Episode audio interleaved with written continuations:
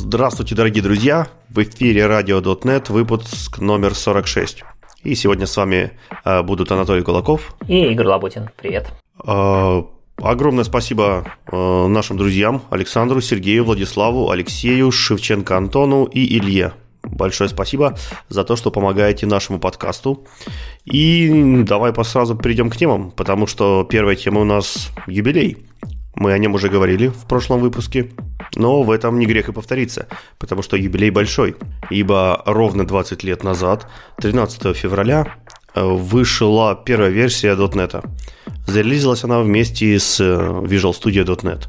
И э, в принципе это то величайшее событие, которое э, сплотило нас всех, создала наш подкаст, дало нам работу и подарила массу интересных впечатлений на конференциях и метапах и прочим, прочим, прочим. То есть здесь э, эпохальная, э, эпохальная точка в истории как бы началась. И за все это время, конечно же, случилось очень много с .NET. Сначала он был закрытым, э, потом Microsoft начала его постепенно открывать исходные коды, потом она начала разрабатывать его в open source, и в конце концов мы пришли вот к текущему моменту, 20 лет. За это время можно похвалиться многими достижениями. Например, э, .NET был признан как самая любимая most loved платформа в 2019, 2020 и в 2021 годах, согласно опросу Stock Overflow, где опрашивались э, много разработчиков и выбирались их предпочтения. То есть мы с вами работаем за одной из самых любимых э, и милых и интересных платформ. Безусловно, это э, заслуга не только, не только .NET, но и инструмента вокруг него, языка C-Sharp, который с, каждым, с каждой версией становится все современней, интересней, инновационней и никогда не устаревает. Вот за что им тоже отдельный большой респект. Также нужно сказать, что .NET, полу... .NET репозитории получали микрософтовские такие награды, как э, топ-30 самые быстро развивающиеся open source проекты на GitHub, и они держатся в этом топ-30 с 2017 года. Все мы прекрасно помним бенчмарки TechEmpower, где мы там били, были и то на первом месте, то входили в, в топ. Ну, в общем, занимали достойные позиции, за которые, в принципе, и не стыдно. Можно и друзьям рассказать, и соседям показать. NuGet, NuGet.org у нас уже содержит почти 30 тысяч разных пакетов. У нас есть большое сообщество, это порядка 380 пользовательских user групп в 68 странах. Вот, что тоже не можно и радовать. Я только хочу сказать, что ты чуть-чуть ошибся, не 30 тысяч, а 300 тысяч пакетов на Нугете. То есть э, там это, ну, если до миллиона нам еще далеко, но 300 тысяч это уже немало. Ну, мне кажется, да-да, ты прав, 300 тысяч, но это такой разумный предел, что лефтпады у нас еще не начались, и слава богам, что мы, надеюсь, все-таки до такого маразма не доживем, поэтому 300 тысяч – это норм. Это и хватает, и какого-то избытка, и маразма тоже нет. Ну, может, лефтпады где-то и есть, просто их не используют активно. Пакет-то наверняка какой-нибудь похожий есть, просто они не находят популярности, и это хорошо, на самом деле. Да, если он не становится популярным, значит, э, не будут клоны лефтпадов, и не будет плодиться ненужные непонятные пакеты. А если говорить по годам, то примерно где-то в 2012 году Microsoft впервые выложил а, ASP.NET MVC Web Framework а, в открытый доступ. Эм, ну, раньше Microsoft тоже так исходники вы, выкладывал потихоньку, понемножку, но это, в принципе, наверное, вот самая такая э, большой, самый заметный и полноценный open source проект Microsoft. И в, в этом проекте он начал принимать контрибьюшены. То есть не просто показал там референс сорцы, а реально начал принимать контрибьюшены, начал работать с сообществом и каким-то образом открыто ввести вот настоящий open source проект. А уже в 2014, буквально через два года, мы уже начали писать кроссплатформенный open source .NET компилятор, который разрабатывался всем миром, и уже платформа .NET Core известная нам, начала, начала свое становление между различными операционными системами и различными э, рантаймами. Вот. Э, и что же, что же у нас следующее? Во-первых, недавно вообще зарелизился LTS .NET 6, буквально в ноябре 2021 года. Вот. И сейчас активно все внедряют его, переходят на новую LTS-версию. Впереди нас ждет .NET 7, Сегодня мы еще о нем поговорим. Уже есть первый превью, уже можно смотреть какие-то там э, планы, наметки, и мы обязательно будем держать вас в курсе всех, э, всех развитий седьмого .NET. Конечно же, ждали в прошлом году .NET MAUI. Это наш кроссплатформенный мультиплатформ э, UI, который должен э, победить все остальные кроссплатформенные мультиплатформ UI. Вот, э, но обещают, в скором времени обещают. Также это будет часть .NET 7, будем ждать. Э, с помощью этого прекрасного э, фреймворка мы сможем писать нативные приложения под Windows, Mac, iOS, Android, и все это на единой кодовой базе. Вот такое радостное будущее нам обещают маркетологи уже много-много лет. Ну, подождем, посмотрим. Что ж, .NET продолжает развиваться. Он сейчас работает на всех главных операционных системах. У него шикарная производительность, у него шикарный тулинг, прекрасные IDE-шки, великолепный язык. На нем можно писать э, высокопроизводительные приложения для облаков, можно писать э, модные микросервисы, можно писать десктопные приложения, можно даже писать мик- э, приложения для микроконтроллеров. И принципе, наверное, нет какой-то ниши, куда мы бы еще не могли добраться и покрыть ее э, хорошо, удобно и как это положено в современном мире с классным тулингом вокруг. Да, и пусть .NET дальше развивается, open source явно этому помогает, мне кажется, и подтверждение этому будет не далее, как сегодня в подкасте. Мы будем обсуждать, э, во что выливается тот факт, что .NET все, э, Microsoft выкладывает все в open source. Ну, посмотрим. А пока пойдем дальше по новостям. И я, честно говоря, когда мы готовился к этому подкасту, когда, точнее, мы планировали запись, было впечатление, что что-то как-то маловато новостей, но тут они тут как посыпались, как посыпались, так что Будет сегодня довольно плотный выпуск по новостям, и начнем мы с .NET MAUI, который упомянул Толя. Вышел в 7, прошу прощения, 13-й превью, который доступен в Visual Studio 17.2 превью 1. Не запутайтесь в номерах превью. А в основном это все quality improvements. Э, команда говорит, что потихонечку сходит все к исключительно улучшениям качества, потому что релиз близится. Но, тем не менее, какие-то новые фичи все еще появляются. То есть они завезли в этот раз поддержку формата текста. То есть это такой XAML элемент внутри одного лейбла. Если вам нужно сделать, допустим, какой-то очень хитрый лейбл с кучей разного шрифтов, например, вы теперь можете это использовать в одном лейбле, сделать элемент формата текста и внутри там дальше разметить его специальными тегами э, с разным форматированием. И будет все как надо улучшили кучку контролов, то есть list view, radio button, там какие-то крэши пофиксили, по-моему, performance улучшили, и одно из довольно, ну, скажем так, не то чтобы значительных, но заметных изменений убрали использование Microsoft Extensions Hosting. Мы уже много раз обсуждали, что ну, модель того, как вы строите MAUI приложение, очень похожа на то, как вы строите ASP.NET приложение. Там тоже есть Program.cs или что-то похожее, там тоже есть стартап CS или что-то похожее. И вот, э, вот эту концепцию хостинга выяснилось, что она не сильно нужна MAU и приложениям, но она при этом тормозит стартап. И за счет того, что убрали вот этот Microsoft Extension Hosting, то, допустим, они бенчмаркали Android приложение, которое теперь стартует примерно на 13% быстрее. Но на пустом приложении. Понятно, что не пустое, оно будет тратить еще какое-то время на свою же бизнес-логику, но в целом вот так. Важное нововведение или э, улучшение, касающееся как раз э, области вокруг стартапа, это называется Platform App Classes. То есть на каждой платформе есть теперь свой собственный нативный класс приложения, где, собственно, нужно делать то, что вы хотите делать э, для, специфично для платформы. То есть, как мы помним, MAUI это единый код на все, но поскольку все-таки оно компилируется под разные платформы, вам может быть необходимо на каждой платформе сделать что-то свое. Ну и, соответственно, для Windows есть класс под названием WinUI Application, для Android Main Application, для iOS и macOS называется App Delegate. И если вам очень нужно, вы можете сделать операционную систему специфичную штуку в этих классах, но вообще Microsoft рекомендует, конечно, все делать в главном MAUI программ, потому что он общий для всех. Например, там вы будете конфигурить ваш DI-контейнер, который там все поддерживается. То есть это некоторый, некоторый такой аналог стартапа э, того, что вы знаете в ASP.NET Core. Ну вот, примерно так. MAUI э, потихонечку движется к релизу. Он все так же обещается в э, General Availability во втором квартале 2022 года, что уже как бы через второй квартал начнется через пару месяцев, даже ближе. И посмотрим, когда будет релиз. Ну, отлично. У нас, в принципе, еще сегодня много таких обещаний на будущее. И следующая тема как раз-таки тоже про будущее. Был анонсирован .NET 7 превью 1. Э, так что, если вдруг кто-то из вас хотел перелезть на шестерку, или планировал это как-нибудь сделать, или еще не успел это сделать. В общем, бросайте все это дело. Сейчас модная семерка. Все быстренько перелезаем на семерку, потому что уже вот ново-молодежно. Посмотрим, что же нас ждет в превью первом. Во-первых, Конечно же, э, .NET MAUI, который мы сегодня уже не раз упоминали, э, он войдет в семерку тоже. Мы надеемся, что все-таки его релиз мы увидим при жизни шестого фреймворка, но в семерке он точно будет. А для седьмого .NET вам понадобится Visual Studio 17.2 Preview 1.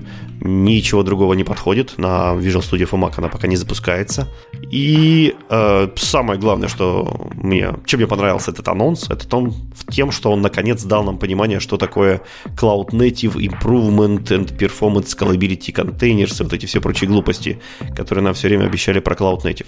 Давайте теперь же разберемся, что же Microsoft подразумевает под этим странным названием. Прежде всего, э, Естественно, наше приложение сейчас больше и больше погружается в контейнеры.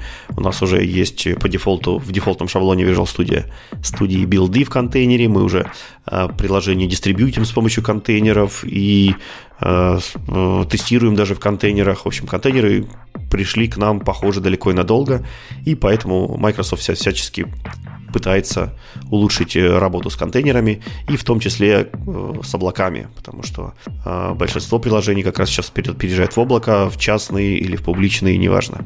Главное, что везде есть какая-то какая инфраструктура, которая хорошо жонглирует контейнерами и нативно позволяет запускать вам ваши .NET приложения. Э, прежде всего, Microsoft планирует э, улучшить э, возможность настройки аутентификации и авторизации для таких контейнеризируемых приложений, пока без подробностей, что именно это обозначает и в каком виде это выразится. Дальше планируется улучшить производительность непосредственно в самих контейнерах. Это время старта контейнера и непосредственно сам рантайм, чтобы чувствовал себя в контейнере быстро, красиво и удобно. Также интересная штука, что Microsoft планирует внедрить в MS Build, прямо в SDK MS Build и билда стандартные шаги по постройке контейнера. Теперь это будет э, такой же очевидный, такая же очевидная вещь, как, например, скомпилировать э, solution. Э, планируется добавить больше телеметрии и больше наблюдаемости в контейнере, чтобы можно было их лучше контролировать и предсказывать их поведение. Также мы нацелены на то, чтобы сделать контейнеры как можно меньше, как можно быстрее и как можно безопасней. А Microsoft отмечает, что в сообществе очень сильно есть спрос на rootless and э, distroless э, подходы. Э, вкратце, rootless это такой специальный режим, который позволяет запускать демона докера и контейнеры от лица пользователя, без рутовых, без, без привилегий администратора, чтобы уменьшить риск потенциальной уязвимости. Потому что была такая большая проблема, что всегда, когда у нас запускаются какие-то докеры, у нас обязательно должен быть администратор, обязательно должен быть root для того, чтобы мочь выдавать это, вот эти изоляционные левелы.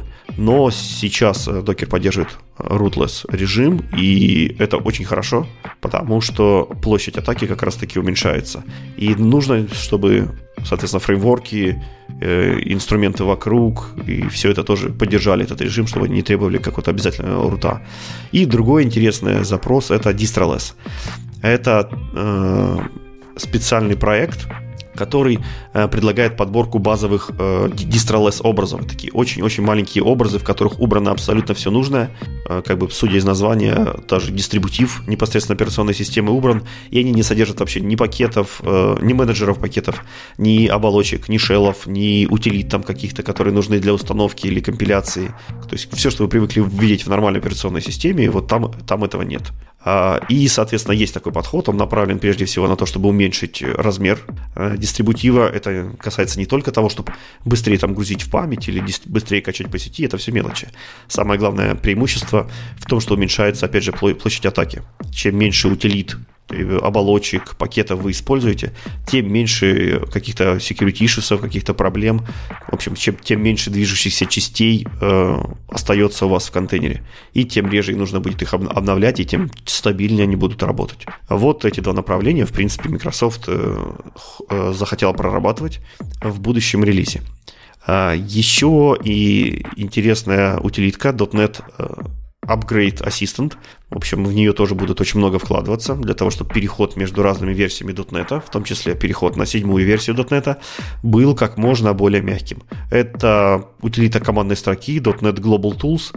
Э, вы прямо можете его заинсталлировать к себе в проектик, и э, у нее есть куча анализаторов и в том числе код-фиксеров, которая помогает вам автоматически переделать какие-то куски, которые уже устарели и в новом, э, в новом языке уже не рекомендуются, в новом фреймворке не рекомендуется. Он автоматически может переделать, переформатировать вам код и оставить его э, компилируемым. Это вся прелесть как раз-таки Рослина, анализаторов и автоматических фиксеров вылезает здесь, что мы здесь автоматически можем фиксить э, наши legacy приложения, переводить их на новые версии.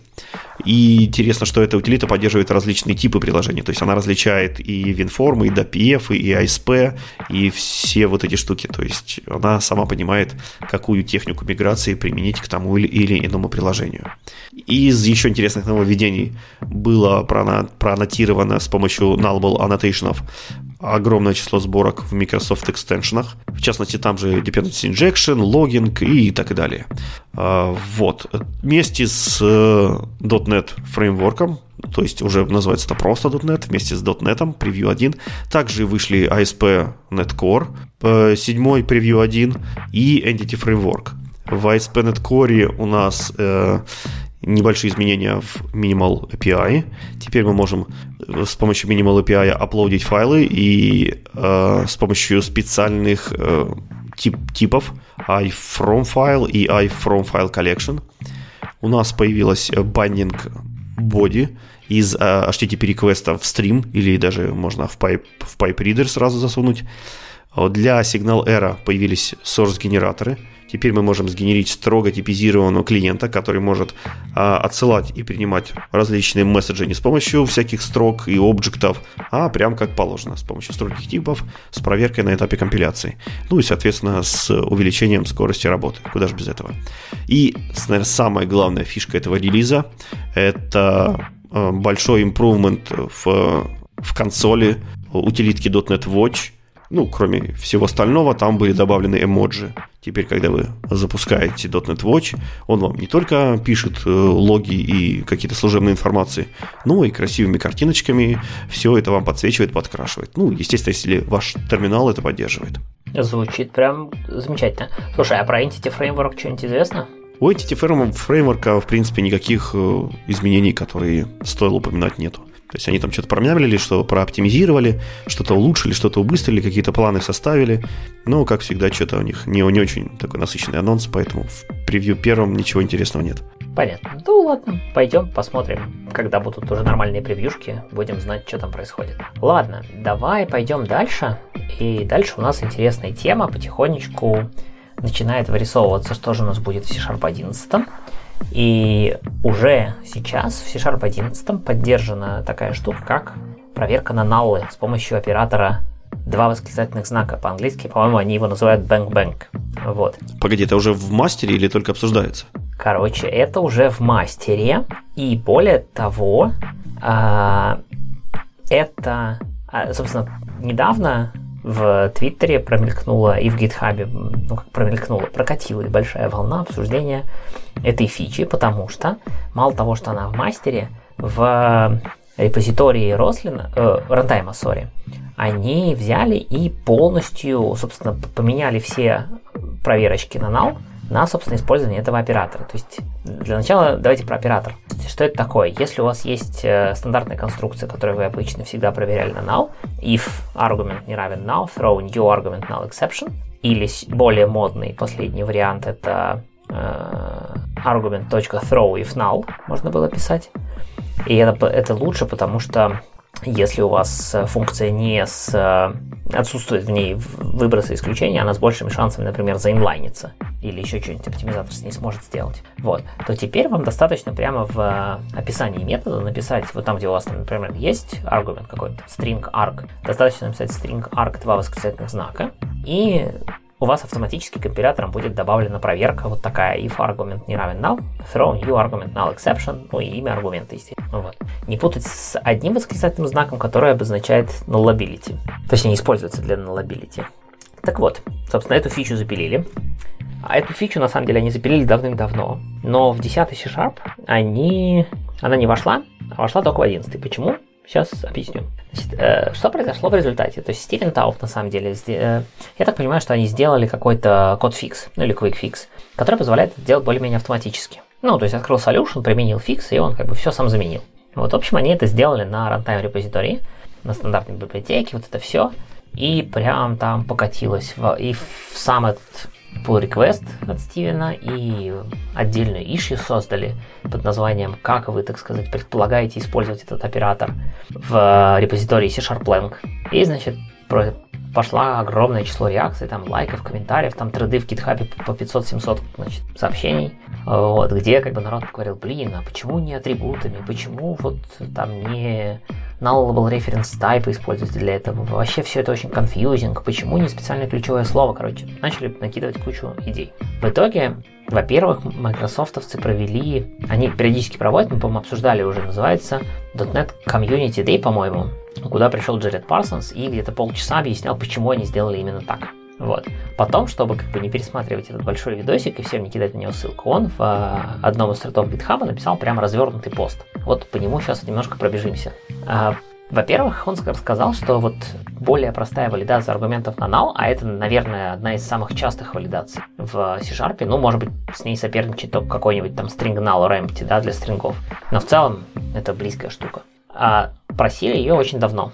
Ну, просили, и вообще она задумывалась очень давно. Как выяснилось, она более-менее активно разрабатывается уже три года. Над ней работал там один full-time товарищ и двое интернов. Вот такой командочкой они это три года по-разному пилили, прототипировали, смотрели, обсуждали, предлагали, меняли и так далее. В... Ну, казалось бы, слушай, в реализации же здесь... Э, реализация абсолютно элементарная. Тут немножко рослин пропатчить, чтобы тебе это распознавал два восклицательных знака, и три строчки кода генерации. Все правильно. Где же здесь полтора года-то? Потому что, во-первых, э, хочется сделать синтакс э, достаточно понятным, во-вторых, хочется его сделать достаточно м, совместимым, потому что есть планы расширить эту функциональность не только на аргументы функции, но и на вообще произвольные выражения. То есть вместо того, чтобы там внутри тела где-нибудь писать там что-нибудь там посчитали, вызвали функцию, потом if эта функция вернула null, то там сделали что-нибудь, можно будет написать в конце вызова этой функции два восклицательных знака, и, например, оно само проверит на null. Ну, то есть, это пока еще не задизайнено, ну, в смысле, что это будет обсуждаться, но э, если читать все прототипы, так сказать, все обсуждения, там было много всяких разных разговоров и обсуждений, почему вот так нельзя, это нельзя, еще вот, вот, еще вот так тоже нельзя. То есть лютый ад только начинается. да. Так вот, несмотря на то, что это все было сделано в C-Sharp 10, они специально не стали включать его в э, релиз C-Sharp 10, потому что если включишь все, дальше дороги нет обратной. А подождали выхода, ну, релиза 10 C-Sharp и включили как можно раньше в 11 C-Sharp, чтобы собрать комьюнити фидбэк как раз таки. Ну, мне кажется, своей цели они добились. Фидбэк собрали. Вот. А, и они, вообще говоря, как говорит Джаред, используют вот такие изменения в репозитории рантайма в общем-то, для своих собственных целей. Это некоторое то, что называется докфудинг. То есть попробовать фичу компилятора на своем же коде. Репозиторий рантайма достаточно большой.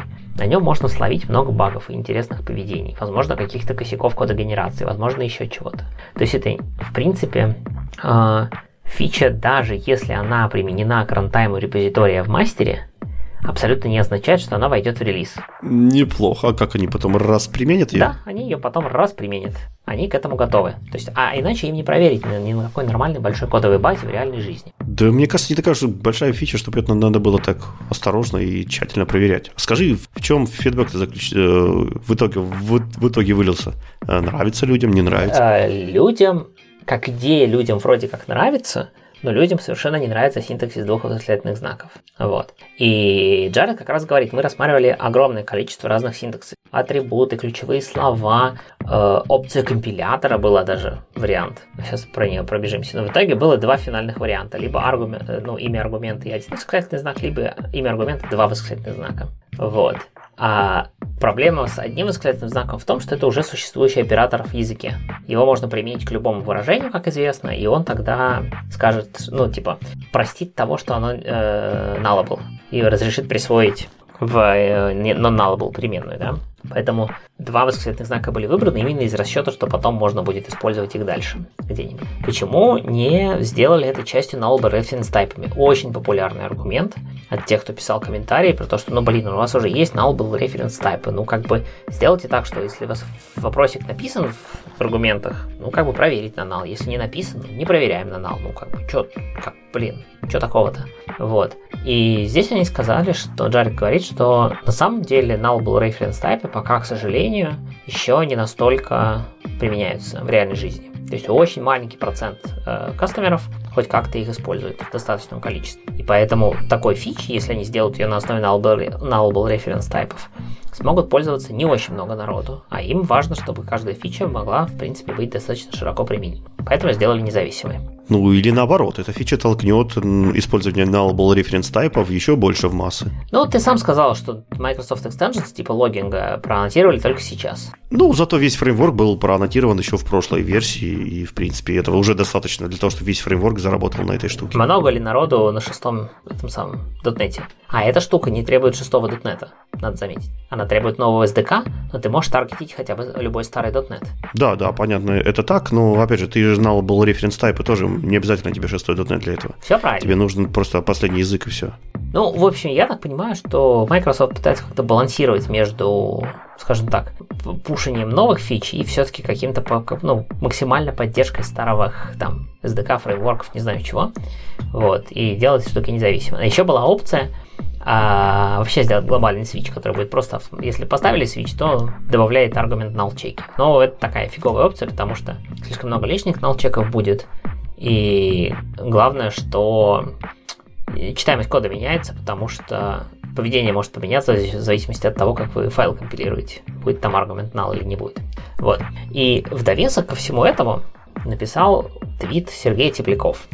Твит на самом деле довольно полезный, вот, потому что Несмотря на то, что там синтаксис, не синтаксис, к синтаксису я думаю, что все более-менее привыкнут. Хотя посмотрим, может быть Microsoft что-то будет менять. Но на самом деле он, э, фича как таковая, она чуть более хитрая, чем просто вставка argument null exception. Во-первых, ну, она работает с э, in и ref параметрами. Ну, тут вроде сюрприза нет. Что такого? Она работает с анонимными методами. То есть, если вы пишете лямпточку, вы в лямпточке аргумент можете обоз... ну, обозначить двумя восклицательными знаками, когда вы пишете там x стрелочка, да, и что-нибудь с x делаете, у вас в лямбде автоматически проверится, что x не null. Оно прикольно работает с конструкторами. Как вы знаете, вы в C-Sharp можете вызвать из одного конструктора другой с помощью ключевого слова this, да, и дальше в скобочках аргументы передать. Ну, конструктор chaining, то, что называется. Либо вы должны вызвать или можете вызвать конструктор базового класса через base. Так вот, если вы делаете вызов через base, а, ну там, двоеточие base, да, и, и все, то вы не можете вставить проверку на null перед вызовом бейза. И вам приходится городить там огород, если вам вдруг может прийти что-нибудь nullable в ваш конструктор. А если вы это аннотируете сейчас вот этим новым оператором, то проверка будет вставлена до вызова base конструктора и у вас будет нормальный аргумент null вместо какого-нибудь null референса из бейза. Ну, вот это тоже мило, да. То есть это полезно. И еще клевая штука, что если у вас есть async метод, или у вас есть э, итератор блок, который метод с э, yield, да, то если вы помните, э, как работают async методы, что если вы внутри async метода напишете if что-то там throw null, да, то он вызовется только при начале итерирования. То есть, когда таску начнут консюмить. Ну, в, в итераторах, соответственно, когда начнут консюмить iEnumerable, в осинках, когда у таска что-то это самое э, сделают. И был такой паттерн, что нужно async метод разбивать на два, да, в первом методе, который просто он, значит, проверяет аргументы, а потом уже вызывает нормальное async поведение. И в итератор блока, кстати, такое точно было. Вот. А вот этот новый оператор, два восклицательных знака, он будет делать все правильно. То есть он выбросит вам null именно в момент вызова async метода без дожидания, грубо говоря, wait. И пока там все выполнится. Вот. Начнет выполняться. Так что, короче, оператор интересный. Это интересный кейс, действительно непонятно, что будет, если, например, сейчас Microsoft решит, что типа, ну окей, ладно, что-то как-то оператор неудачный, в смысле, да, восклицательный знак выбран неудачно, давайте что-нибудь поменяем, как это будет в runtime репо делаться. Но, видимо, Стивен Тауб все стерпит и быстренько все поменяет еще разок. Ну, там же с помощью квикфикса.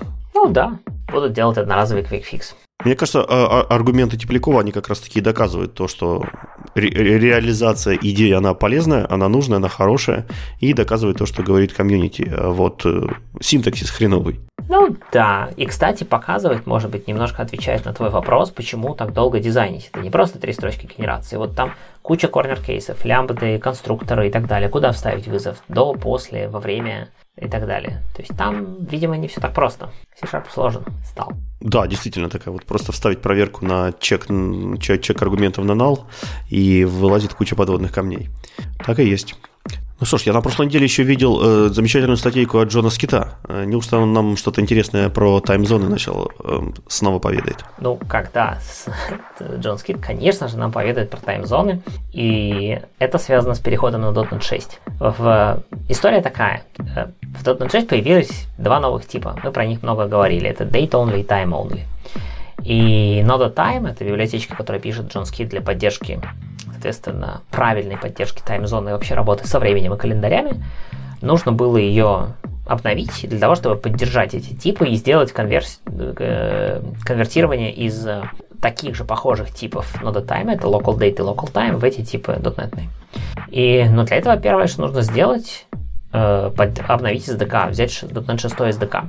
Это было сделано, там вылезли некоторое количество nullable reference type ворнингов, ну, как бы нормально, скомпилировалось, но упал CI на юнит-тестах на Linux.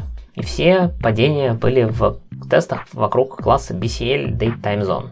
Это, соответственно, класс, который отвечает за работу с таймзонами, когда он работает на .NET Base Class, Base Class Library. Там, в принципе, на .time можно писать разные провайдеры, но вот один из провайдеров, очевидно, это сам .NET. И тут Джон Скит подумал, что, блин, надо бы что-нибудь сделать. Ну, в смысле, надо что-то фиксить. И начал писать статью. То есть эта статья, она про то, как Джон Скит. А, а это на самом деле один из видов статей, которые он очень любит писать. Он, у него их таких несколько. Как вообще отлаживать код. То есть вот у вас что-то упало, вы понятия не имеете, почему вы всего лишь обновили SDK, а что-то упало. Вот как жить дальше, как вообще действовать, в какие э, действия предпринимать и в какие тупики заходить в том числе, чтобы понять, что происходило. Там статья такая довольно длинная. Он заранее предупреждает вначале, что типа я ее пишу по мере, так сказать, расследования, и вполне может быть, что часть статьи заведет в тупик, не удивляйтесь. Вот, но в конце куда-то выведет, надеюсь. Ну и куда-то вывело. В общем, я не буду всю пересказывать статью. А, интересный кусочек, он, он на самом деле есть в... То есть сама, конечно, последовательность действий тоже интересна. Посмотрите, как мыслят люди, когда что-то отлаживают, как, как изолируют проблему, как повторяют ее, как, какие делают выводы, как ищут причины, но в итоге, конечно, нашлась э, строчка в .NET 6 релиз ноутсах, где было сказано, что ну, мы поменяли Zone Info Class, и там так было написано забавно, что два других, так сказать, минорных улучшения были сделаны в области ну, Time Zone Adjustment Rules, это называется, то есть то, как мы вот аджастим время в летнее и нелетнее время, вот. Э, сделано это было только на non-Windows Operating System. Вспомним, что тесты упали на Linux. Их самая отличная фраза, что это никак не влияет на внешнее поведение, кроме того, что это код становится чуть более корректным в некоторых очень граничных случаях. Но в итоге попадали тесты. Но внешнее поведение не меняется. Поэтому, когда вы читаете релиз ноутс и там написано they don't affect external behavior, вы перепроверьте. Вот. Я думаю, да, у Джона Скита есть много тестов на daytime, которые будут падать при любых минорных, не ломающих изменениях. Да, да, да. Он написал, что вот, э, вот это минорно не ломающее изменение сломало ему 461 тест из 19 тысяч. Вот, вот, я про это говорю. Да, кстати, очень хороший автор для того, чтобы действительно понять, как дебажить и понять, как надо и сколько надо писать тестов. Да, а еще, кстати, тоже важный вывод из статьи. Проверяйте и дебаг-версию, и релиз-версию, потому что в дебаг-версии падает в 4 раза больше тестов. Э, это хорошо. Было, было бы хуже, если бы наоборот. Ну, было, ну, на CI-то гоняются релизные тесты часто, потому что там собирается релизная версия. А в дебаге гоняются другие тесты, и они поймали еще кое-что. Да, это интересная идея, что до сих, ну, до сих пор не факт, какие тесты нужно гонять на CI, в релизе или в дебаге. По-хорошему, конечно, оба варианта, но не каждый может себе это позволить. Это точно. То есть некоторые настолько долгие, но опять же, это нужно собрать две версии и еще сами тесты гонять. То есть, может быть, долго. Вот такие дела, так что бегите изучать очередную новинку от Джона Скита про то, что не так у нас со временем. похоже, с ним у нас все всегда не так. Ну что ж, мы с самого э, ноября, как зарелизился новый C-Sharp, уже много проговорили и про него, и про его синтаксис, и уже сегодня упоминали уже про следующие какие-то новомодные восклицательные знаки. Но у нас же есть еще один отличный шикарный язык, называется он F-Sharp, и, между прочим, рядом с C-Sharp зарелизился F-Sharp 6. И вот э, о нем сегодня хотелось бы и поговорить. А, прежде всего, 6 F-Sharp э, является частью .NET 6, никаких дополнительных вещей вам ставить не надо, это все входит в SDK. А, основная его цель этого релиза была сделать его как можно более простым, удобным и быстрым. И это применительно ко всему, и к синтаксису языка, э, к дизайну э, языка самого, к библиотекам, к тулингу вокруг него и во всем, во всем, куда, куда дотрагивается этот язык. Э, он также включен по умолчанию Visual Studio 2022. Так как вы, наверное, знаете, мы с Игорем не очень большие эксперты в F-Sharp, поэтому решили пригласить к нам гостя, который поможет нам разобраться в этом замечательном релизе. И поприветствуйте в студии у нас Влад. Он работает в Microsoft и трудится непосредственно над самим F-Sharp и тулингом вокруг него. Привет, Влад. Всем привет. Я надеюсь, ты нам поможешь более глубоко разобраться в релизе 6 F-Sharp. И прежде всего расскажи, какие три фичи из нового релиза ты бы выделил как самые э, значительные именно для тебя и почему? Наверное, самая большая фича, которую э, все ждали, это появление тасок, встроенных в F-Sharp Core и в компилятор. Почему она значимая? Ну, во-первых, мы теперь из коробки умеем работать с .NET тасками, без вот этой вот всей кухни, которая раньше была через Async. И почему, наверное, эта фича одна из самых интересных, это она использует новую возможность, так скажем, компилятора из стандартной либо, которая называется Resumable State Machines.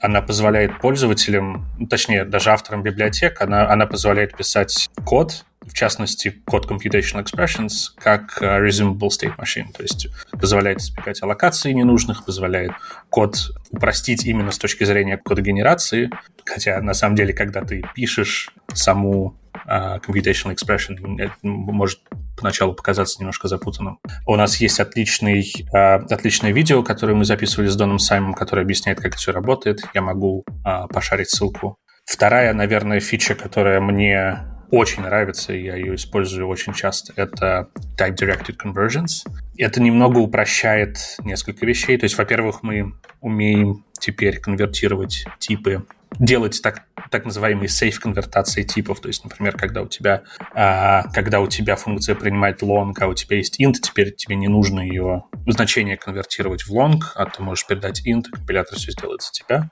Это помогает в том числе, кстати, в тасках и в, в осинках, когда, например, у тебя есть э, task unit, а нужен не, не generic task, автоматически сконвертим. И, в принципе, правила работают как? То есть мы, у нас есть нек, некий сет well-known вещей, которые мы можем конвертить, как я, как я сказал, например, uh, int long.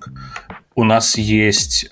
Мы можем конвертировать такие э, типы друг в друга с помощью OpenPlicit. Мне очень интересно посмотреть, как э, авторы библиотек это начнут использовать. И, соответственно, у нас есть еще один RFC, который сейчас in progress, который у нас позволяет, будет позволять нам делать э, SRTP констрейнты на extension методы, и вот, вот, эти, вот, вот эти две фичи вместе, они могут очень интересный, интересные use cases дать нам. И третья фича, которая мне, наверное, мне интереснее, чем большинству пользователей, и она очень маленькая, это э, мы, из, мы сделали синтаксис индексеров в, в Sharp немножко проще. То есть раньше в Sharp в пятом нужно было писать э, точка квадратной скобки для индексера. Да? Это, это пережиток, ну не пережиток, а это, это нотация, которая пришла из Акамла и, и подобных языков. Это немного было, было конфьюзно для пользователей. Я поясню, почему мне, это, мне эта фича как бы очень нравится. Это она, вошла, она как бы э, была основополагающей в теме так скажем, или в будущем нового, в, в будущем F-Sharp. Потому что одна из вещей, на которых мы пытаемся сконцентрироваться сейчас и в будущем, это так называемый uh, Simple F-Sharp. Мы пытаемся сделать язык проще. В первую, uh, в первую очередь проще для людей, которые новые для языка. И проще я не имею в виду то, что мы хотим там какие-то фичи убрать или какие-то фичи задеприкейтить, а проще то, что мы хотим компилятор сделать умнее, и чтобы он помогал пользователям писать э, на языке. То есть в том числе мы э, очень плотно сейчас занимаемся улучшением диагностики компилятора. Мы пытаемся какие-то фичи, которые не очень понятны пользователям, которые пришли с, друг, с других языков, мы, мы пытаемся как-то их спрятать, что ли, и дать альтернативу. А вот, вот индексер — это одно из, а, одна из таких альтернатив, потому что пользователи приходят с Python, пользователи приходят с C-Sharp, с других языков, и они пишут индексер, а им компилятор в ответ говорит, что ну, это невалидный синтаксис, невозможно применить функцию, потому что он думает, что вот эти вот аргумент в квадратных скобочках — это аргумент функции, и то, что слева — это а, сама функция. Да, я во многих статьях сталкиваюсь, что, в принципе, в каждом абзаце почти рассказывают, как F-Sharp стал проще, как его хотят сделать проще, и как он ориентирован как бы на новых людей. А, приятно, что как бы сообщество заботится о таких недалеких вот новеньких людях. Скажи, вот по, по Акамлу, у меня от, из анонса сложилось такое впечатление, что прям э, сильно избавляются от Legacy Акамла, там какой-нибудь при, префикс Dictionary, по-моему, тоже убрали, ну, то есть такие тоже акамловские вещи. Это как-нибудь э, связано с тем, что F-Sharp уходит от парадигмы от Акамла, от его основных идей, или просто действительно легаси вещи, которые не особо сейчас нужны? Я, я бы сказал второе, потому что эм, мы, естественно, по причинам э, обратной совместимости мы не можем взять все фичи Акамла и задеприкейтить их или удалить, да. Но F-Sharp с самого начала, ну, почти с самого начала, у него была такая штука, как light syntax. И это вот то, что там мы сейчас видим во всех экзамплах, во всех э, документациях, во, во всех примерах. Это вот облегченный синтаксис, который тебе не заставляет писать, например, class end, когда ты объявляешь э, тип, он не заставляет писать in э, keyword, когда ты там пишешь биндинги и так далее. В принципе, большинство проектов, которые мы видим, они не используют старый синтаксис. И старый синтаксис — это как бы поддержка его означает там поддержка его в лексере, поддержка его в парсере, поддержка его там, грубо говоря, там нам нужно будет поддерживать э, много старых тестов, писать, писать тесты со старым синтаксисом, когда мы вводим какую-то новую лексическую или, или синтаксическую фичу. Это как бы можно очень много всего сломать. Ну и, соответственно, синтаксис ML и Акамлов, в частности, он более вербозный. Все-таки хочется простого синтаксиса, но при этом как бы мы не забираем фичи, не забираем фичи компилятора, не забираем фичи языка. Отлично. А еще про Resumable State машины. Насколько я понимаю, что таски это как раз ее самое первое применение, довольно новая штука. А какие еще можно на ней делать вещи в будущем? Есть ли какие-нибудь уже идеи? А в целом как бы э, таски, да, таски это там первая имплементация, э, мы поймали некоторое количество багов на ней, э, уже пофиксили. В целом можно писать такие вещи, как рутины на ней. Можно писать вещи, в принципе, их можно использовать где угодно. То есть, условно говоря, где есть там большая локация, например, колбеков, Resumable State машины это починит и как бы с ними будет проще писать код, который аллоцирует меньше. Я, честно, пока что не видел от комьюнити много примеров, где бы использовались Resumable State Machines. Я знаю, что автор Apply э, работает над как переписыванием некоторых э, computational expressions на state машины. Ну, в целом, любой код можно писать с использованием state machine. Другой вопрос, будет ли от этого какой-то профит. Э, это уже зависит от use case. Ну да, понятно. Слушай, уточни еще по URO Async. Насколько я понимаю, что раньше вот до 6 F-Sharp там был специальный Async блок, который позволял вам работать как-то с асинхронными тасками. Но он был, не, он был плохо совместим с основным C-Sharp, потому что там нужно было дополнительные, э, дополнительные методы вызывать. Почему было так изначально сделано? Это было потому, что Async придумали раньше, чем в C-Sharp или по каким-то другим причинам? Почему его так реализовали многословно и неудобно? Сам по себе Async, он я бы не сказал, что он сильно многословный. То есть, во-первых, он э, это cold async, то есть его нужно стартовать эксплиситно. Когда таск у тебя стартует э, сразу, только только ты вызвал там асинхронный метод, например. И он может им потом, когда ты обращаешься к этому таску, у него там может быть несколько стейтов, он там все еще выполняется, он выполнился, есть результат и так далее. Async позволяет контролировать это самому. То есть ты, ты создал осинку, у тебя есть осин, который не запущен еще, его можно там передавать, его можно композить со всем остальным и так далее. Я, если честно, не помню, раньше ли осинка появился, чем таски, я думаю, скорее всего. Но, естественно, когда появились таски в C-Sharp, нам нужно было делать их совместимыми. В общем, совместимость получилось сделать многословно. То есть у нас до таска, который появился в Sharp 6, любая работа с, с дотнетными тасками, это было то, что там в async-блоке ты вызываешь метод, который возвращает таску, и потом через async-модуль ты говоришь там ей await task. Это было многословно, это было не очень по C-шарповому. Это конфьюзило очень много людей. И поэтому были созданы такие либо как Task Builder, э, как Ply, и Task Builder Дон Сайм вдохновлялся, когда писал Computation Expression для таска. Сначала этот Computation Expression задумывался как вот прям один в один, условно говоря, копии этого task-билдера, чтобы из F-шарпного кода мы могли использовать таски нормально. То есть, а, там, грубо говоря, в, в этом в task-блоке await их, это, условно говоря, там let э, keyword, э, возвращать их, там э, параллельно запускать и так далее. Проблема была в том, что это очень сильно по сравнению с C-Sharp проседало по производительности, и поэтому как бы было принято решение, что нам нужен какой-то механизм, который бы это, это все дело выполнял быстрее который бы, э, который бы таски, производительность тасков была бы сопоставима с, с тасками в C-Sharp. Дон написал механизм uh, Reasonable State Machines, и task — это первый computation expression, который базируется на нем. Но если ответить на твой вопрос, то, возвращаясь к твоему вопросу, я извиняюсь, что, что немножко в сторону ушел. В целом, async и task, они хотя они делают, решают во многих случаях похожие задачи, они, они разные в том плане, что один из них cold, один из них hot, и это скорее исторически так сложилось. То есть э, async был я, я больше чем уверен, до таска, и потом команда C-Sharp и, и, и .NET приняла решение сделать э, свою синхронную модель, которая была не совсем совместимой, нам вот пришлось точнее, той команде, которая в то время работала, пришлось э, делать какой-то слой совместимости. Да, вообще незавидная такая судьба была у F-Sharp, потому что он э, реально вводил какие-то новые концепции, которые C-Sharp потом тырил, и F-Sharp потом обратно приходилось вот ту совместимость соблюдать, которую как бы обратную, чтобы они более-менее были со- сопоставимы.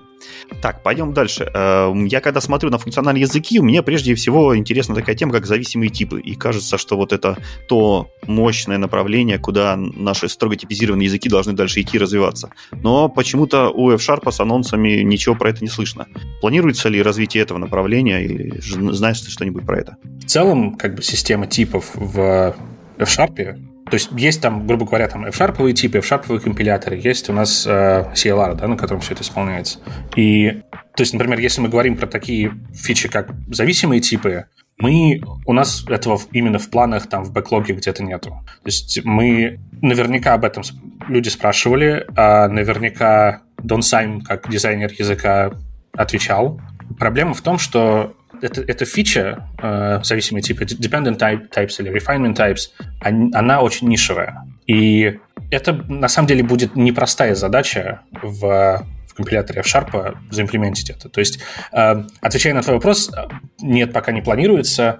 А причины для этого — это нишевая вещь, она... Мы не уверены, насколько насколько она даст профита по сравнению с другими вещами. То есть, то есть например, у нас есть такие, такие идеи, как extension everything, да, то есть это там позволит себе extension, extension методы, операторы, property и так далее писать для любого типа. И в совокупности с ней есть, э, есть условная фича, которая там позволяет тебе писать f-sharповые вот эти вот constraints, э, SRTPs, э, для extension типов. И вот в совокупности эти две фичи, они, мне кажется, могут больше дать для прикладного такого программирования людям в F-Sharp, чем такая фича, как завтипы. Второй, как бы, вопрос и constraint — это C-Sharp, потому что, то есть, грубо говоря, там сейчас трейты или, или условные тайп-классы в, в F-Sharp заимплементить не сильно сложно. Но, например, в то же самое время у нас там нет поддержки со стороны CLR, и если F-Sharp в какой-то момент, э, э, извиняюсь, если C-Sharp в какой-то момент решат заимплементить э, type-классы или как там у них есть proposal на shape или roles, вот если они их заимплементят, нам потом придется э, вот эту вот совместимость поддерживать. То же самое с тасками. То есть это, это интересно, что ты ранее упомянул про, про вот то, что Roslyn имплементит какие-то вещи, они не всегда совместимы с F-Sharp. Одна из причин, почему мы как бы не делаем что-то, это то, что мы, мы ждем, как и когда это заимплементит Рослин, чтобы потом не вот как бы не писать вот этот вот лейер совместимости между двумя реализациями, если ты понимаешь, о чем я. Да, смотри, но с другой стороны, у меня э, раньше от F-Sharp складывалось такое впечатление, что это паровоз, который впереди планеты всей бежит и какие-то новые фичи изобретают, которые мы увидим в C-Sharp только там через 3-4 через года.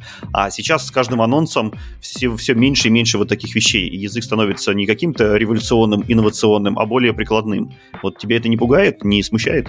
На самом деле нет, потому что я считаю, что по фичам в Шарпе все хорошо. То есть э, там у нас теперь, условно говоря, есть таски, у нас есть, э, у нас есть осинки, у нас есть там штуки, как э, там те же resumable state machines, которые там э, авторам библиотек предоставляют некоторые возможности. А, ну и, в принципе, миллион других фичей. Мы, мы могли бы улучшить очень многое в тулинге, в том числе там в F-Sharp Compiler Service, который используется в райдере, который используется в INID, который используется да, в той же студии.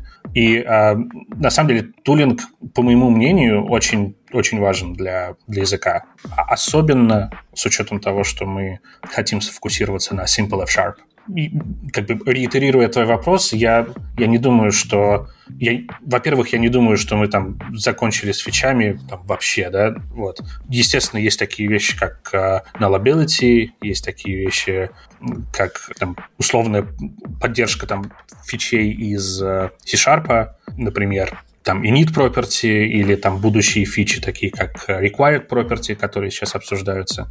Естественно, там мы со временем будем, будем их поддерживать. Какие-то прям принципиально новые фичи, не знаю, наверное, тоже будут со временем, но я считаю, что очень важно сконцентрироваться на таких вещах, как Simple F-Sharp и на тулинге, и просто там, не знаю, делать улучшения для, для, для того же компайлер сервиса, для IntelliSense там в студии, в, в Anid в Райдере, который будет работать лучше который будет работать всегда, который будет работать всегда хорошо. Вот. Я, я не уверен, ответил ли я на, на твой вопрос. Да, да, я в принципе понял. А если, в общем-то, говорить о планах там на ближайшее, на долгосрочное будущее, вот кроме того, что ты сказал, э, Simple F Sharp, Tooling, может, что-то еще ты не упомянул? Из, из фичей, наверное, хотелось бы закончить наконец-то с э, поддержкой Nullable, в, в частности, в антиропе с э, C-Sharp. Simple F Sharp я, я упоминал, Tooling я упоминал. Наверное, в целом улучшение компилятора в плане улучшения compiler messages. То есть мы смотрим сейчас на язык, такие компиляторы, языки как Elm или Rust, как они помогают пользователю писать код. Наверное, это можно отнести э, в Simple F-Sharp, но в целом, наверное, вот это основные темы на обозримое ближайшее будущее. Ну и, естественно, мы как э, мейнтейнеры хотим, чтобы пользователи компилятора, которым это интересно, чтобы они контрибьютили в компилятор там, фичи, багфиксы, какие-то исправления, которые бы они хотели видеть и так далее. Но для этого нам нужно в порядок привести инфраструктуру, чтобы взять сбилдить и начать дебажить компилятор было просто. То есть, ну, это такая ongoing тема, в которой мы постоянно пытаемся что-то делать. То есть, например, там мы пытаемся перенести старые тесты с перла, с перлового раннера на там TextUnit, потому что их просто будет удобнее дебажить и удобнее там ранить из, из райдера или студии. Понятно. Э, слушай, я, я, в принципе, тоже жду и хочу, чтобы F-Sharp в нашем мире становилось больше и больше. И как ты считаешь вообще, есть ли какие-то еще сферы, в которых F-Sharp сейчас реально недооценен, и в будущем он там может хорошо выстрелить? Я считаю, что, например, он, э, один из проектов, в которых мы используем F-Sharp достаточно много, это .NET Interactive. Наверняка слышал про него. Это, по, по сути, ноутбуки.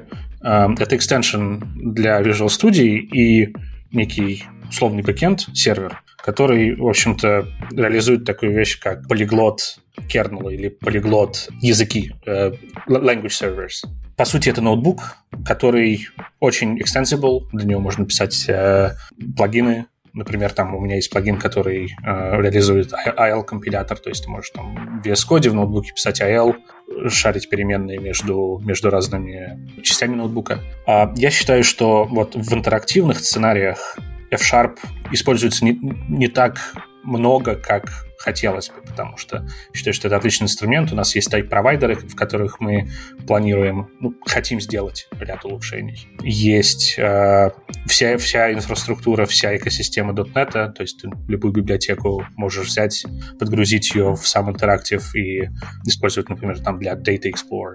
Но, естественно, как бы оно не идеальное, и хочется сделать ряд улучшений, в частности, с, с вещами, как э, сам интерактив, то есть там .NET FSI или REPL. Сейчас, например, у него очень медленный стартап и очень подходит для скриптинга.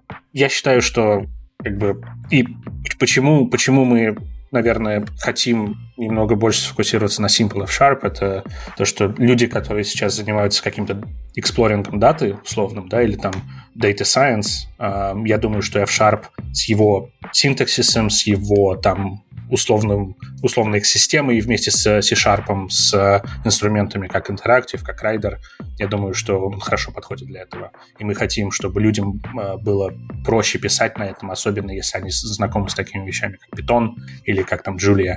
Да, насколько я знаю, что у дата-сайентистов и прочих э, вот этих людей, у них как раз ноутбуки это основной рабочий инструмент, это как IDE для них, то есть они там все, все в них делают, сохраняют, запускают, пробуют, э, обмениваются, там шарят и так далее. Поэтому да, я думаю, что как раз F-Sharp здесь может хорошо себя показать. Влад, э, благодарю тебя за интересные развернутые ответы. Всегда приятно услышать информацию из первых уст, как это все там двигается, планируется, живет и чувствуется вот на самом деле непосредственно э, в том ядре, где разрабатывается. В общем, большое тебе спасибо, что, что зашел, и пока. Да, а, тебе спасибо. А, пока-пока. Ну что ж, а я бы хотел упомянуть еще интересные нововведения, которые Влад не затронул. Как э, мы уже сегодня услышали, э, у нас есть улучшения в, в тасках. Они стали более быстрыми, более правильными, они легче дебажатся и лучше, э, и лучше интегрируются с C-Sharp версией. У нас э, появились э, implicit конверсии, где, которые помогают э, меньше писать явных преобразований и которые интегрируются с op implicit из C-Sharp. У нас появился новый синтаксис индексера, и старый синтаксис, который через точку и квадратные скобки признан устаревшим. Это то, что мы уже обсудили. И что у нас есть еще интересно? Во-первых, у нас э, struct representation for Active Patterns появился. То есть в F-Sharp есть Active, Active Patterns, которые позволяют вам э, делать удобные расширения для паттерн матчинга. Вот. И теперь вы можете просто-напросто навесить атрибут value option на этот актив э, паттерн, и он будет сгенерирован с помощью э, value типов, то есть даст меньше аллокаций в, вашей, в вашем приложении, если активно используются active паттерны, э, то очень хорошо вам поможет. А теперь мы можем об, обновлять иммютабельные коллекции. Появились новые операторы insert add, remove add и update add, которые работают по принципу copy and update. То есть теперь иммютабельные коллекции тоже можно с помощью пайплайна очень гибко и хорошо модифицировать, при этом оставляя их иммютабельными. Еще в F-Sharp есть такая интересная штука, которая называется э, Units of Measure. Это возможность вам любому простому, например, числу рядом прибавить какой-то тег, и уже э, число с этим тегом будет отличаться от всех других чисел. Например, таким образом вы можете никогда не спутать вес, рост и там э, какой-нибудь размер, потому что у каждого из этих понятий будут свои собственные теги. Но раньше эти теги можно было налепить не ко всем номерик типам э, в предыдущих версиях. Теперь же это исправили и добавили очень много других numeric типов. Э, улучшилось, э, улучшился дебагинг пайплайна в F-Sharp. Теперь можно на каждом, э, на каждом шаге поставить точку останова, включить дебаггер, посмотреть переменные и так далее. Ну, то есть это все теперь пайплайн идет не как одна большая операция, а разделен по каждому вызову, что, в принципе, у нас в C-Sharp давно есть, и это очень удобно. У нас это применяется часто на всяких цепочках линку преобразований. Конечно же, улучшили перформанс и scalability, как в самом компиляторе, так и в интеграции с IDE, больше анализов, но самое интересное improvements, который меня поразил, это улучшили время закрытия солюшена. Э, в определенных кейсах сохранили время, сократили время закрытия с 16 секунд до 1 секунды. К сожалению, я не нашел тот pull request, чтобы понять, а что же там такое делалось, там 16 секунд, но приложения теперь, солюшены начнут у вас э, закрываться в вашей IDE намного быстрее на F-Sharp. Еще одна интересная штука – это э, взаимодействие с C-Sharp проектами. То есть раньше для того, чтобы подтянуть в F-Sharp проект типы из C-Sharp проекта, и их нужно было сохранить на диск, скомпилировать, и все это, как вы понимаете, занимало очень много времени.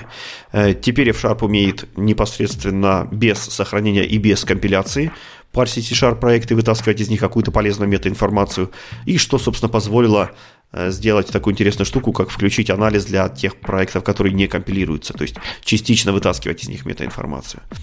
Э, улучшения коснулись также F-Sharp скриптинга. Теперь он учитывает э, Global JSON файл.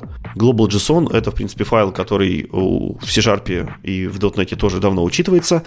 Он кладется непосредственно в рутовую директорию, и в нем можно будет в нем можно прописать версию SDK, э, ту версию, тулинг, который будет использоваться для работы с этим проектом. Например, банально откомпилировать или даже проанализировать, или даже запустить. То есть в этом файле вы можете сказать, что этот проект будет компилироваться только с помощью шестой версии .NET. Если ее нет, то значит у вас будет ошибка во время вызова .NET Build или .NET Publish. Точно такие же э, ограничения теперь есть и у, и у F-Sharp. Весь скриптинг, который будет выполняться, он будет на этот файлик смотреть. Если вы там обозначите какую-то минимальную необходимую версию языка или фреймворка, это все будет учитываться. В System Text JSON добавили нативную поддержку F-Sharp типов, начиная с .NET 6. System Text JSON поддерживает э, F-Sharp. А единственное ограничение, что пока не поддерживается User-Defined Discrimination Union. Но в будущем обещают это упущение устранить. И, в общем-то, весь F-Sharp, он базируется на .NET 6, поэтому не забываем, что э, у него появились э, source билды, Profile Guide Optimization, Dynamic PGO, CrossGen 2, HTTP 3 и прочие те вещи, которые мы с вами уже много раз обсуждали, которые достались в Sharp только потому, что он основан на шестом .NET. А вот такие новости у нас из параллельной функциональной вселенной. Вот, надеюсь, что среди наших слушателей э, есть f-шарписты, и они порадуются за активное развитие языка. Да, Согласен, я особо не пользуюсь F-Sharp, я немножко на нем пытался что-то писать такое для себя, но не более того. Поэтому, да, тут спасибо Владу, который нам много чего полезного и интересного рассказал. Пойдем дальше. мы поговорили про .NET, мы поговорили про седьмой .NET, но как же без Visual Studio? Visual Studio тоже обновилась на днях, и у нас теперь есть несколько анонсов на эту тему. Во-первых, вышла Visual Studio 2022 17.1. Это стабильная версия Visual Studio. И там появилось несколько нововведений. Это более быстрый поиск по файлам. И он происходит с помощью, ну, собственно, незамысловатой штуки. Параллельно со студией запускается специальный процесс, который называется Service Hub .indexing service, который запускается в момент открытия солюшена или открытия папочки, если вы просто фолдер какой-нибудь открываете. И он аккуратненько индексирует файлики в вашем солюшене, причем не только C-Sharp, но вообще все, которые из солюшена ссылаются, и может э, таким образом ускорять поиск. Вы можете отключить эту штуку, если пойдете в настройки в Tools Options Environment Preview Features и, соответственно, выключите индексинг. Тогда будет все по-старому. Э, мы уже обсуждали фичу про сохранение в бэкграунде. Тут ничего новенького не завезли. Если вы студию отправляете в idle состояние, то есть она становится бэкграунд процессом, вы куда-нибудь переключились на альта, по альтаву, то, соответственно, э, вся ваша работа будет сохранена. Э, больше улучшений в ките, тоже мы их немножко обсуждали, видимо, в каких-то превьюшках или еще где-то, сравнение бранчей, поддержка Detached Head, и еще добавилась такая наверное, кому-то полезная фича э, про solution фильтры. Ну, сами solution фильтры существуют давно, и это просто возможность загрузить кусочек вашего солюшена, например, для того, чтобы работать с какой-то частью проекта. Но проблема в том, что у вас периодически, ну, проект живет, меняется, могут добавляться какие-то новые зависимости к проектам, новые кросс-референсы, и ваш solution фильтр, возможно, уже не загружает того необходимого под множество проектов, которые нужно для работы. Так вот, теперь есть фича под названием «Загрузи, пожалуйста, всего, все, что не хватает для того, чтобы все зависимости текущих загруженных проектов были удовлетворены». То есть вы что-то загрузили, но если кто-то где-то добавил э, зависимость новую в проект, а в ваш solution фильтр она еще не попала, то вот эта фича позволит вам ее автоматически догрузить. Это прям, мне кажется, приятно. А помимо 17.1, которая стабильная, вышла 17.2 Preview 1. Это то, что вам нужно для 7 .NET. Там появились новые C-Sharp 11 рефакторинги. Конкретно сейчас в анонсе написано только про rostering literals, но, возможно, еще какие-то есть, надо посмотреть по GitHub. И добавили новых улучшений в Git. Теперь можно в Stage добавлять по чанкам или даже по строчкам. Вот, что должно улучшить да, ваш experience. Причем там прям очень прикольно. То есть э, при по умолчанию эта фича включена. Вот, ее можно выключить, но также через превью настройки. Но в целом она работает по дефолту. Плюс у вас теперь в э, левой границе, там где номера строк, будут цветом показано что с вашими строчками сделано с точки зрения гита. То есть зелененьким будет выделяться э, строчки, которые вы модифицировали и добавили, э, зелененьким не заполненные, добавленные, но не сохраненные, соответственно, таким синеньким модифицированные и красным deleted. То есть прям, чтобы тут что-то было, но поделичено. То есть, по сути, некоторый такой визуальный аналог git статуса. Вот. Все это можно менять, цвета там, вот это все, это все, конечно, настраивается. И если вы на такой вот handle ткнете, то прямо в этом месте вам открывается такой inline div внутри вашего редактора кода. Так раздвигаются строчки кода, и внутри появляются маленькие такие две панельки дифа, которые показывают, что на самом деле в этом месте вы поменяли с точки зрения гита. Вы можете прямо здесь просмотреть, что же было поменяно.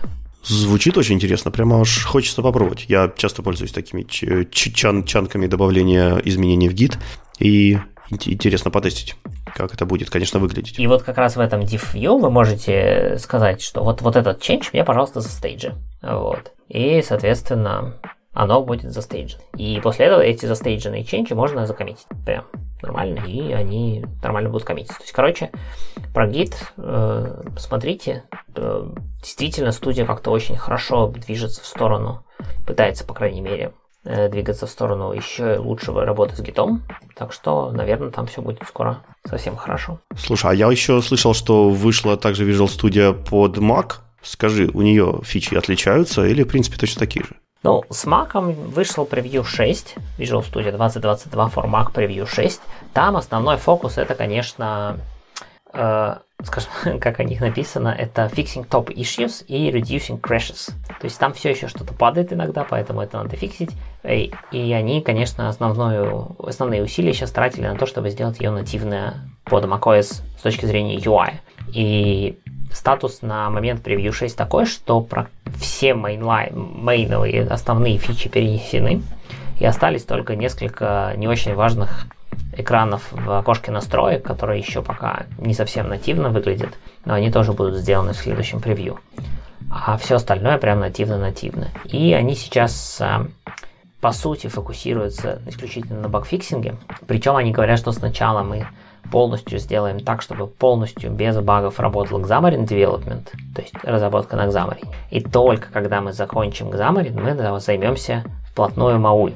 Понятно, что это близкие технологии, но все-таки MAUI это немножко другое, и там есть свои тонкости.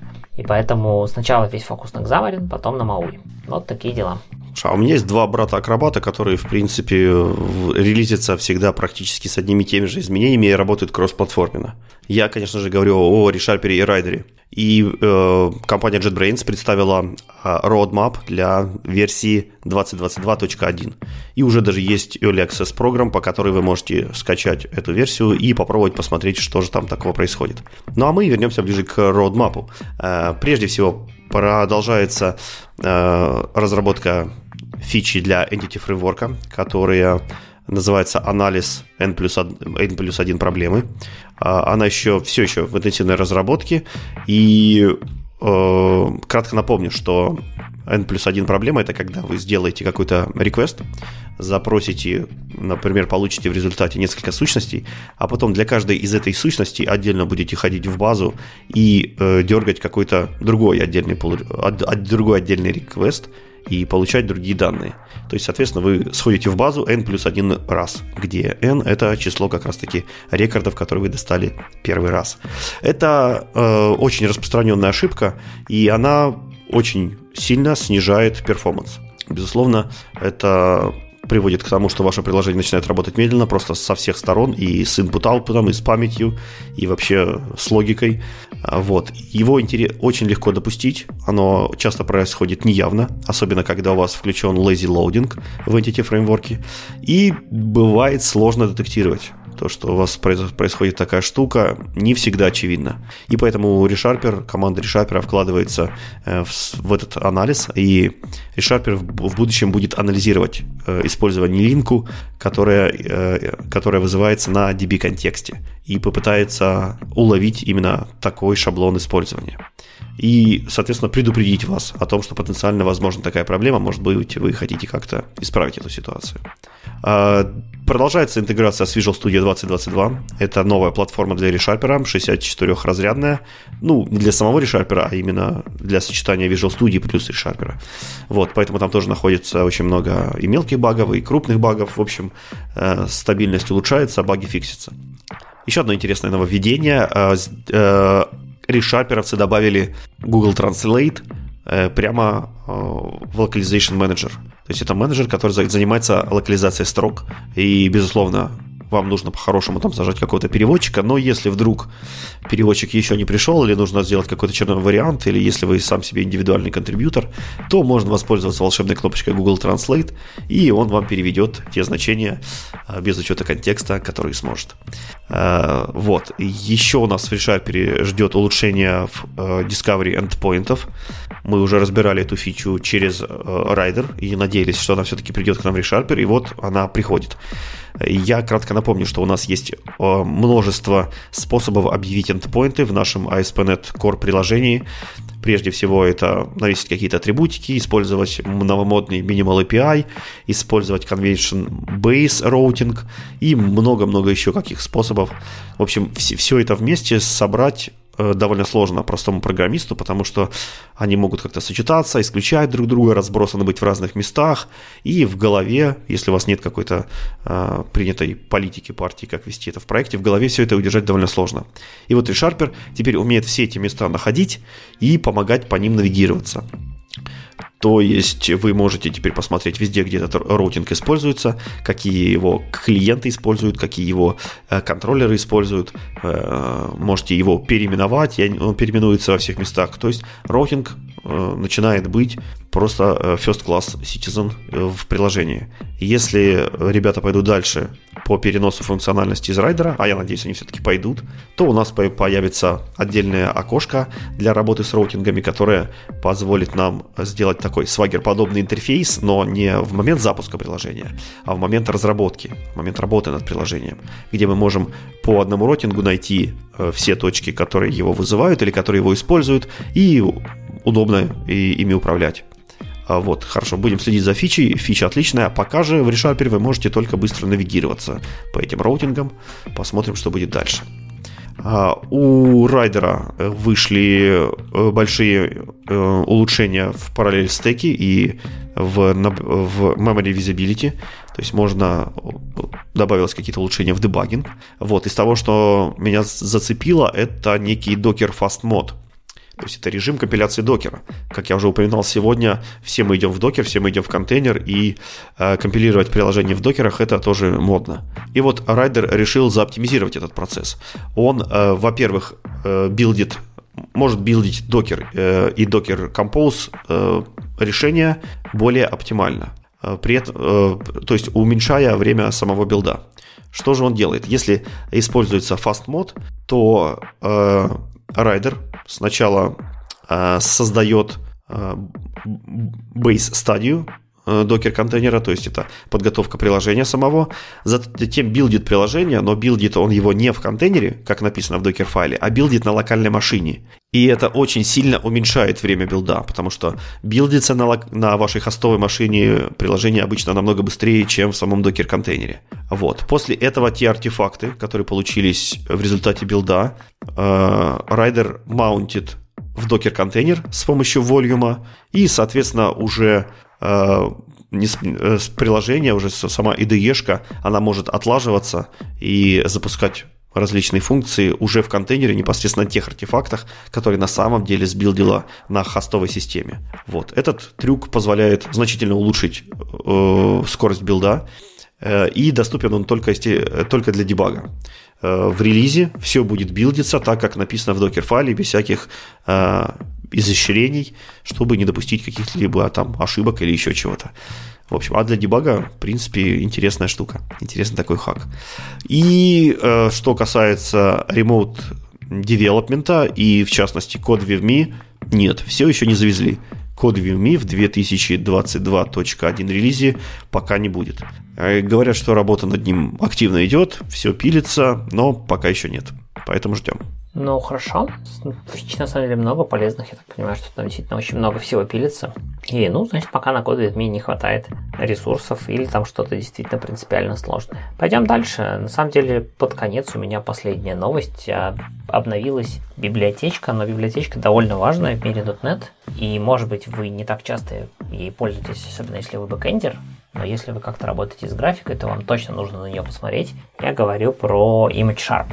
Значит, э, ее версия 1.0 вышла, ну, года полтора, получается, назад, в августе 2020 года. И с тех пор ну, довольно регулярно обновлялась. Последняя версия выходила полгода назад, в сентябре 21 она была версия 1.0.4. И тут после этого внезапно сразу версия 2.0. То есть она существенно переделана, много чего переписано. Появилась поддержка формата WebP, появилась поддержка TIFF, появилась поддержка метадаты в формате XMP. Гораздо быстрее стала работа с памятью, потому что используется какой-то правильный memory pooling с unmanaged memory аллокатором. Э, два, наверное, наиболее популярных формата PNG и JPEG ускорились существенно. И в общем и целом по всем бичмаркам получается, что эта библиотека примерно в три раза быстрее работает, чем стандартный System Drawing. При этом в статье анонсе написано, что она является самой быстрой, если брать кроссплатформенной. То есть понятно, что какие-нибудь там ски, наверное, побыстрее, но ски она требует нативного C++ кода, а эта штука полностью дотнетная. Так что если вы каким-то образом работаете с графикой, то, наверное, вы и сами знаете про ImageSharp. Но, тем не менее, обратите внимание, что версия 2.0, видимо, обещает какие-то прям хорошие улучшения и точно достойно рассмотрения. И еще у компании Six Labors, которая как раз-таки и поддерживает ImageSharp, у нее есть несколько других тоже интересных библиотек, связанных с графикой. Во-первых, это ImageSharp Drawing. Это библиотека для работы с, для работы с 2D полигонами и для манипуляции всякими рисуночками. Вот. И есть еще ImageSharp Web, это как раз э, набор middleware, который встраивается в ASP.NET приложение и помогает вам делать какие-то базовые манипуляции э, для вашего веб-приложения с картинками. И также э, Fonts, которая работает с TrueType и WoW э, шрифтами и умеет их рендерить. Общем, если для, для вас очень важен такой какой-то узкий кейс с, с картиночками, то посмотрите. Библиотеки а, очень качественные, давно существуют и доказали уже на многих и бенчмарках, и тестах свою профпригодность. Да, ну а на этом мы, я думаю, будем сегодня завершаться. Выпуск получился того, довольно плотный по новостям. 20 лет .NET. При этом а, это все широко, так скажем, отмечалось кучей статей, блогов, воспоминаний тех, кто это все делал и начинал .NET. Дальше мы прошлись по анонсам. .NET MAUI превью 13, .NET 7 превью 1, новый оператор, два восклицательных знака в C-Sharp и как комьюнити на него реагирует и почему он был сделан именно таким. Как подходить к вообще отладке проблем на примере статьи Джона Скита про Time Zone Info в шестом .NET. Поговорили про F-Sharp 6 довольно обстоятельно. Э, посмотрели на обновление Visual Studio 2022 и стабильной версии 17.1 и нового нестабильного, или точнее превью версии 17.2. Узнали, что нового в 2022 Visual Studio for Mac Preview 6. ReSharper Rider тоже опубликовали свои родмапы на 22 год очередной релиз и Будем ждать всех этих новых фич. Ну и обновился Image Sharp до версии 2.0, мажорное обновление, важное и интересное. Да, хороший разнообразный выпуск. И на этом, наверное, все. До следующих встреч. Всем пока. Всем пока. Лайк, шаре, репост, донаты.